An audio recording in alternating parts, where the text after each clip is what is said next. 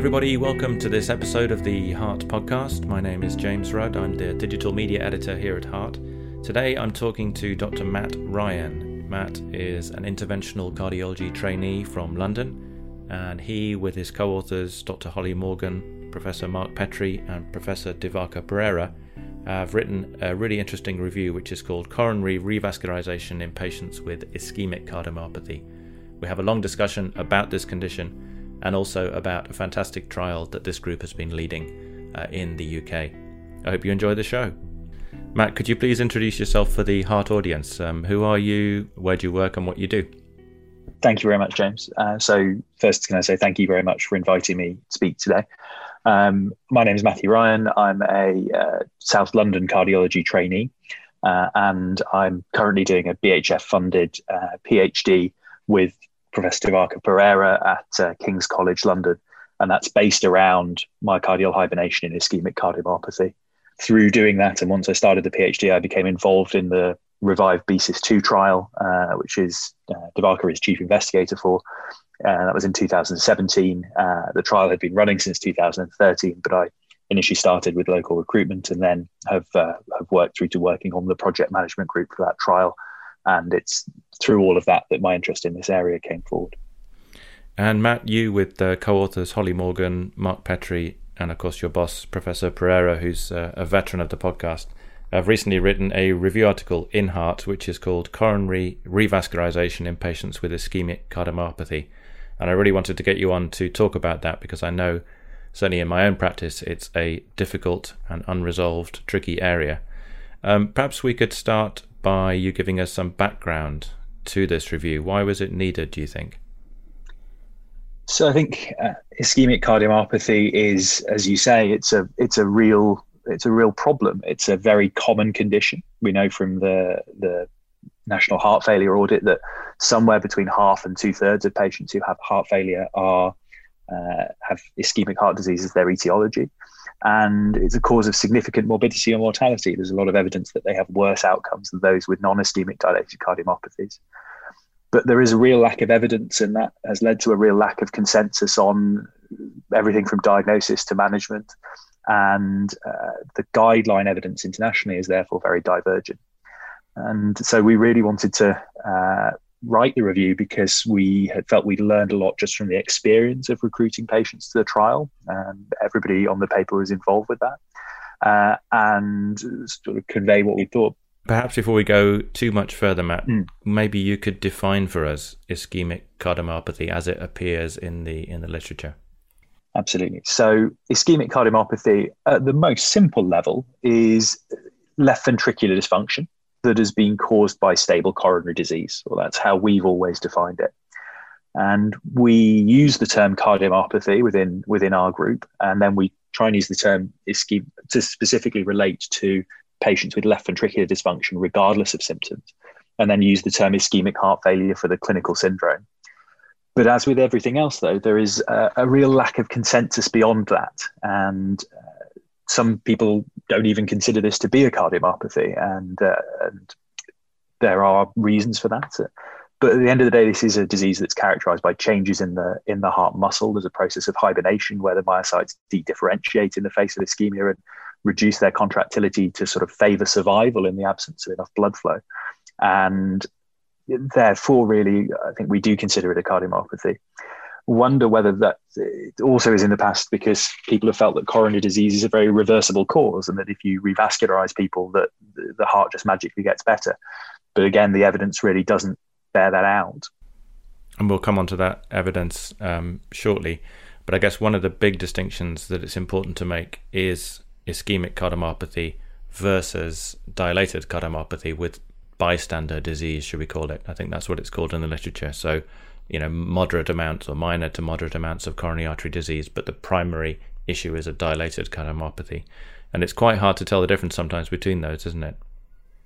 It, really is. And uh, on a sort of population level, of course, the more extensive and the more severe your coronary disease is, the more likely it is to be ischemic, and the less extensive and severe, the more likely it is to be a dilated cardiomyopathy. But we know there's a huge number of patients who live in that grey zone in between where you really can't tell. And we don't have any great reference standard test to say this patient has uh, uh, an ischemic cardiomyopathy. Biopsy isn't something you can use because it's a, a, very heterogeneous process, and obviously people have very thin walls and the like. And so it, it really is quite difficult often to pin down, despite doing a, a range of investigations. And is the distinction between those two things important? Do you think? I think it depends on how you're looking at it. I think from a pathophysiological perspective, it it should be very important. If if myocardial hibernation and the muscle going to sleep essentially in the face of so much ischemia is important, then you can only expect LV LV function to improve if it is being driven by ischemia in the first place. Yeah. Um, but from a clinical perspective, if, if these people have severe and advanced coronary disease, if say preventing infarction is the, the most important mechanism of uh, benefits of revascularization, then perhaps it, it doesn't matter because the if you have a, a myocardial infarction in uh, either an ischemic cardiomyopathy or a dilated cardiomyopathy, I don't know if it is one is more important than the other. So again, it's just a, a big area of unknown. And I think we could all agree that for both entities, if you like, um, optimal medical therapy, uh, you know, remains the cornerstone of therapies. But y- your review really focuses on whether revascularization of patients with ischemic cardiomyopathy adds anything to that. That's right. Um, and if we think in the abstract a little bit about what the possible benefits of revascularizing someone with ischemic cardiomyopathy might be, could you divide those up into the, the different areas of benefit that you outline in your in your review? Absolutely. So there are, as you say, key mechanistic effects of uh, revascularization that we consider, and a lot of them are, are, unique to patients with ischemic cardiomyopathy. Hibernation, I've already alluded to, is the active downregulation of myocardial function, and so the the idea is that the heart is uh, starts off clearly being altruistic; it's delivering blood to the to the whole body, but it, it faced with not enough myocardial oxygen demand it will downregulate and favor survival of the myocytes. And therefore, you think by revascularizing, by restoring normal coronary blood flow, that hibernation can be reversed. And there's some very elegant animal models that have come out in the last 10 years or so that have that have really demonstrated that in large large animal models for the first time, along with all of the clinical experience that we've had in showing that that can happen. So that's often historically been thought as the key benefit. And people have really looked very closely at change in left ventricular function and how that might mirror change in outcome. Although the links uh, for the prognostic outcomes are perhaps not as strongly defined as you might expect. The second benefit is then in preventing uh, sudden death and looking at the evidence from some of the big trials, about half of mortality is split either way between pump failure and sudden death. And the ways that you uh, improve sudden death, again, will come down to either modifying arrhythmia, that interaction between areas of scar and arrhythmic substrate, where revascularization may uh, help to prevent uh, ventricular arrhythmias from developing, but also from uh, spontaneous new myocardial infarction. And those, the problem is that those two mechanisms are very difficult to separate. If you look in, uh, say, the STICH trial, which we'll, we'll uh, I'm sure we'll discuss later, quite a number of patients had sudden deaths, but there was really no way to characterize whether that's an arrhythmia or a myocardial infarction. And so, again, that's one of the key uh, sort of mechanistic areas we need to look into. And then, in terms of the final types of benefits we're looking for with revascularization, obviously, it's then also about symptoms and hospitalization and quality of life. And uh, again, the trials have tended to focus on the, the sort of harder outcomes of mortality although there, the early benefits do seem to appear in some of them in terms of hospitalization and improving pump function is a key part of that. Angina, interestingly, in our experience of seeing patients come through for revived, has not been as typical a problem as you might expect. And again, whether that's because the downregulation of function is designed to prevent ischemia, but of course, breathlessness and heart failure symptoms are very significant uh, and again might relate back to those changes in LV function uh, with revascularization that we were talking about. Brilliant. Thanks for covering those in such uh, in such detail. Matt, are there any randomized trials that can help tell us whether we should be a whether we should be revascularizing patients in this uh, with this illness, or b uh, the type of revascularization that we should be doing? You mentioned three studies in your paper. Do you want to briefly touch on those? Yeah, yeah, that'd be great. Um, so the first uh, attempt to to try and get some more information in this area was the HEART trial, uh, which was UK led by John Cleland and, and his team. And that was a, a randomized trial, and it was really comparing very early strategy. It was saying, right, if you take people with heart failure and you do angiography uh, with a review to revascularization, is that going to help? Uh, and the trial recruited 138 participants, but then actually had to stop early because largely because of STICH, uh, which the trial will come on to later, starting and and problems with the recruitment there. Uh, but revascularization could be either with PCI or bypass surgery. But after about 60 months of follow up, there was no difference in mortality or quality of life between the two groups, although the analysis was very underpowered. That was then followed with the PARR2 trial, which is from a Canadian group. Uh, and PARR2 was a bigger trial, it was 430 patients, but similar in, in structure to heart. And then it was saying if you take patients who've been diagnosed with heart failure, this time apply a PET scan as your first method of trying to investigate them. And how does having a PET scan change what you what you do? Uh, that had 430 patients, uh, and again there was no difference in the primary endpoint to start off with. But it's notable that actually the because it was a strategy trial, the the absolute numbers of people revascularized or not were pretty similar between the arms. So something about 50% in the uh, PET guided arm, and some were about 35% in the uh, in the standard care arm. Again, either with bypass surgery or PCI, but no difference in outcome in that group. Yeah, and then the the, the largest of these three studies. Absolutely. So the largest of the three studies was then the STICH trial, which remains the best evidence we have now, STICH was different. It was specific to undergoing coronary artery bypass grafting, and it was very broad. All the patient needed to have was severe LV dysfunction and some coronary disease that was amenable to bypass grafting. Uh, it was a much bigger study, 1,200 patients, and it started uh, at uh, with five-year follow-up, and then ultimately extended on to 10-year follow-up. And can you discuss the main findings? Because I think these do um, have relevance to what we might do with patients at the moment with this disease? The five year data obviously came out first, and the primary endpoint of benefit in mortality was negative. There was no difference. Uh, there was a reduction in the composite of death and heart failure hospitalization at that point, and so because of that, the, they were funded to go on. So after 10 years, they found a significant uh, reduction in mortality, all cause mortality and that was something like uh, a hazard ratio of 0.84 and approximately 14 month longer median survival in the bypass surgery arm. Okay. And did they find any other endpoints um, heading in the uh, beneficial direction at all? Absolutely. So there was an, an even greater benefit in terms of uh, the combined endpoint of death and cardiovascular hospitalization. So reducing by about a third.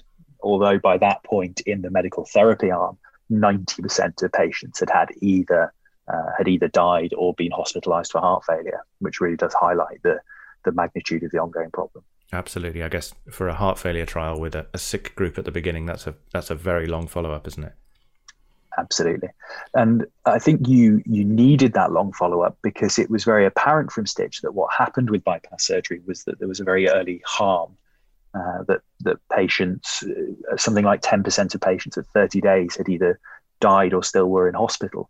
And so, even with the lower ongoing event rate in the bypass arm, you needed a long period of time in order to to reap those benefits, as it were. And again, were there any subgroups within STICH that we found or the investigators found did better than, the, let's say, the overall trial population? Any subgroups that particularly benefited from bypass surgery? There was there was the key group really was that that was defined by age. And so as one might expect needing 10 years follow up in order to derive a benefit the you you needed to be relatively young with a condition like this in order to survive long enough to derive the benefit. So STICH already was a young population compared to what we would uh, see generally in clinical practice for a heart failure population. The median age was 60 and then Mark Petrie, who's uh, one of the authors on this uh, review article, did a very nice uh, analysis of outcomes by age and essentially showed that the treatment benefit was confined to those under the age of something like 60 to 65. And once patients were over that age, then they were uh, much less likely to derive a benefit, and really the outcomes were equivalent. And so I think in in the way we practice, uh, there were other factors as well, things like patients with more severe left ventricular dysfunction, more extensive coronary disease, and those who had a pretty good functional status at baseline. Interestingly, diabetes, ischemia, and viability didn't really inform outcome. So I think in terms of informing our practice, STICH suggests that those who are candidates for bypass surgery are probably those who are young, under the age of 60 or 65, with really quite impaired ventricles and really quite extensive coronary disease. And that is probably the population to specifically target. And I guess that begs the question of what to do with the, the older patient who in STICH had a, as you say, an early blip, as it were, um, in terms of either not surviving the, the bypass surgery or certainly having a prolonged admission around the bypass surgery. And I suppose that's the drive really to see whether something that tends to cause far less morbidity, uh, PCI, might be useful, and hence the uh, the need for your trial. Um, are there any before we talk about the study that you're involved with? Are there any insights into whether PCI might be useful as an alternative to CABG in, in patients with ischemic cardiomyopathy?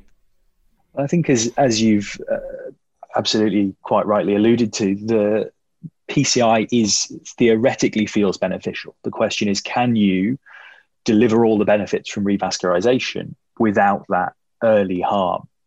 Now, the, the issue is that these patients have often very extensive, often very severe and complex coronary disease, and, and often at the levels where we're talking about sort of high anatomic syntax scores and the like. And I think it will really come down to whether PCI can truly be delivered with with low risks, uh, and then whether it can give an equivalent to benefit to bypass, given that it's a very different mechanism of revascularization. So at the moment, um, the, the, guidelines, and I think we'll we'll talk about those perhaps even now. I mean, what, what do they tell us we should do, Matt, with these patients? So the guidelines are are really divergent. Um, the one thing a lot of the guidelines do agree on is that people who are have a newly diagnosed with heart failure should be investigated for coronary disease. Okay. Now, how you do that, whether you do that with uh, CT or MRI or invasive angiography, there doesn't seem to be the evidence again isn't isn't great, but there doesn't seem to be a huge difference. The key thing should be that you just look for it. Once you found the coronary disease, though, that's where they really diverge. So the ESC are very uh, pro revascularization. So they would say that bypass surgery carries a uh, a class of recommendation of one and a level of evidence of B uh, based on STICH. And so, really saying that the patient should be bypass grafted and says PCI, for which uh, you know really there is no high quality evidence, but gives a class of recommendation of 2A. Okay. Then the ACC, AHA are much more balanced. They say that uh, CABG is uh, sometimes recommended for patients with LV less than 35%. In the absence of left main stem disease, and I think that alludes to the STICH data. And they actually they they come out right in the guidelines and say there are insufficient data to make any recommendation about PCI. Uh, and then finally, the NICE guidelines, which I guess are the the most relevant to us in the UK, are actually very clear. That's in the NICE heart failure guidelines.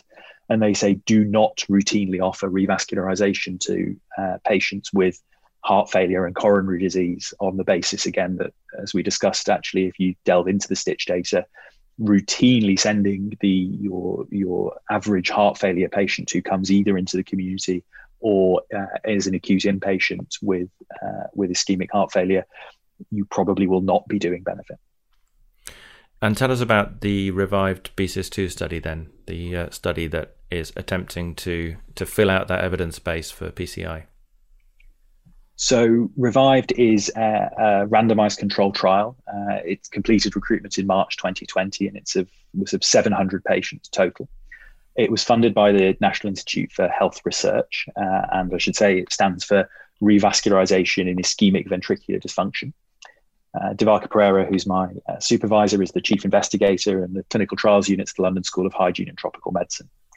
So the patients who come in uh, were enrolled on the basis of having ischemic uh, cardiomyopathy adjudicated by severe left ventricular dysfunction, ejection fraction less than 35%, uh, having extensive coronary disease, uh, which was sort of either two or three vessel disease, uh, worked out with a with a BCIS1 jeopardy score, and evidence of myocardial viability uh, in at least four segments, which could be revascularized with PCI. So quite a, a carefully defined and phenotyped population as I said, we completed recruitment in uh, March of 2020 of 700 patients, and I think that was a huge achievement for the UK, both interventional and heart failure research communities. In that, if you look at STICH, they, there were 1,200 patients, but that was from 40 countries all over the world.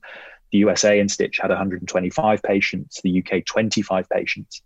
So really, for the UK, uh, from about 40 centres here to put in 700 patients was was really incredible. Uh, the patients are now in follow up, uh, so uh, there's two years of primary follow up. So the results are expected in in 2022 to see whether the the addition of PCI to medical therapy uh, does make a difference to outcomes of death or heart failure hospitalisation.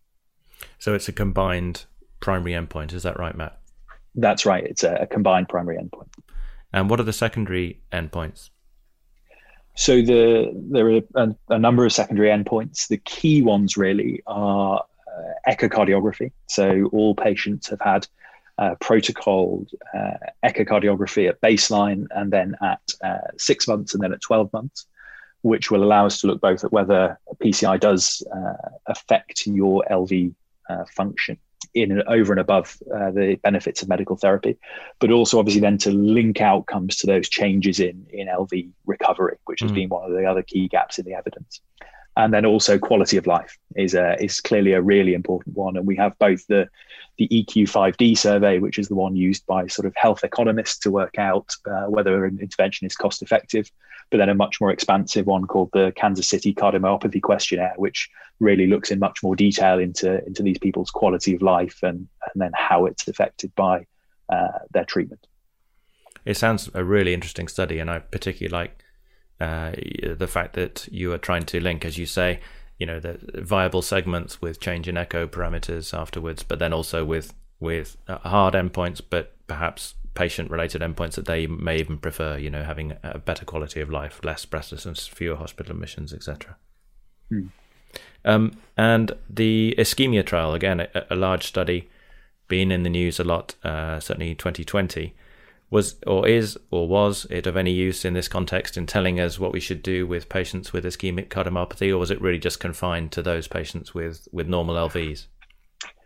So uh, I think that's uh, clearly a really important area to to look at, and ischemia, as, as you say, been been huge and important in in the whole field of stable coronary disease. So interestingly, ischemia excluded patients with ejection fraction of less than 35%, but okay. did include some patients with heart failure, but they're small numbers. So there was a sub study that was published in Circulation, I think in July or August, uh, of about 400 patients who either had symptoms of heart failure or had an LV ejection fraction between 35 and 50%. And overall in that group, there was no benefit uh, they dug a little further into a sort of sub study of a sub study and found that, in patients who had an ejection fraction of less than 45% and symptoms of heart failure, there was a signal of benefit. But the numbers by that point were were really quite tiny. So uh, very interesting, uh, uh, potentially supportive, but I think just highlights the need for for sort of fully well powered studies. We need to wait for next year, as you say, to get the yes. uh, to get some results from your study.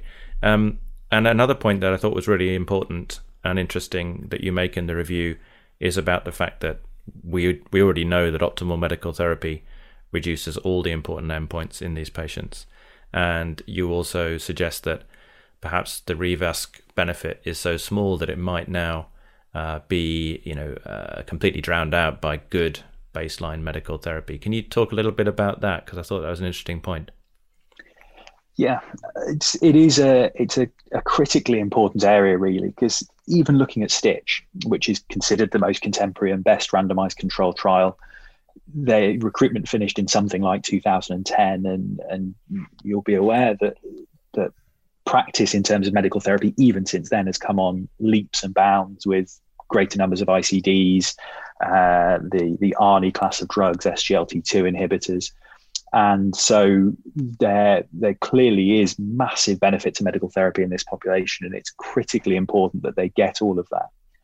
That said, the outcomes are still really poor. Know, mm. As you said before, 10 year mortality or hospitalization for heart failure in 90%, the mortality alone at five years, perhaps 50%. So, whilst individual treatments may or may not succeed, there is still a huge demand. The the it's it's interesting to think about whether you can really overwhelm anything with a treatment effect at the moment when the the outcomes are so poor in uh, in this patient group, and I think it just makes the call for more and more research to try and find lots of strategies, whether they are interventional, whether they're device based, whether they're medical therapy, you know, all coming together as a community to just try and find something to get better outcomes for this group. And just to finish off, I uh, would certainly like to point readers to figure two in your review, Matt, which is really beautiful and, and sort of uh, comes up with a pathway for investigation, testing, and management of, of these patients. Uh, and everybody should certainly go and have a look at that. But are there any uh, conclusions or takeaway points you'd like to leave the audience with, Matt? Thank you. I, I would. Um, there's, I think, the the three key things I'd want to to get across are firstly that that diagnosis is really important, and whilst historically there's been a bit of a feeling that well, if if you're not going to revascularize people, why go looking for the coronary disease? There's there's good evidence that patients whose coronary disease is diagnosed, they get better medical therapy. And so I think looking for it, however you do it, CT, MRI, PET, uh, SPECT, or invasive angiography, just looking for it in the first place is really important. I think, secondly, that a multidisciplinary approach, obviously, it's, it's what's said a lot, but it is absolutely key to these patients because they're complex. But everyone within the heart team has something to offer. And, and that's not just discussing them in a meeting, but that really is getting them under the care of a heart failure specialist so they can get their medications optimally titrated, getting them to see a heart rhythm specialist, getting them the right imaging, and then getting them discussed and reviewed, but and having face-to-face conversations with people about intervention and surgery so that they can consider all the options, particularly where there are gaps, and they can really think about it on a personal level. And then finally, it's about more research, and the UK has been uh, a really fantastic place to do trials in in heart failure. It's been a really fantastic place to do trials in intervention. There are more trials in the pipeline, so I'd just say to everybody that you know where there are gaps in the evidence, be be open and and willing to discuss with your patients that they can be recruited into those trials to both get the very best contemporary care and perhaps inform uh, the treatment of the future. Brilliant. Well, thanks ever so much for your time, Matt. It's a great review. I will put links in the show notes for the podcast. And if it's not free already, I can't quite remember. It certainly will be free for a few weeks after release of this podcast. But thanks very much for your time. Fantastic. Thank you very much indeed again for, uh, for having me on. Thank you.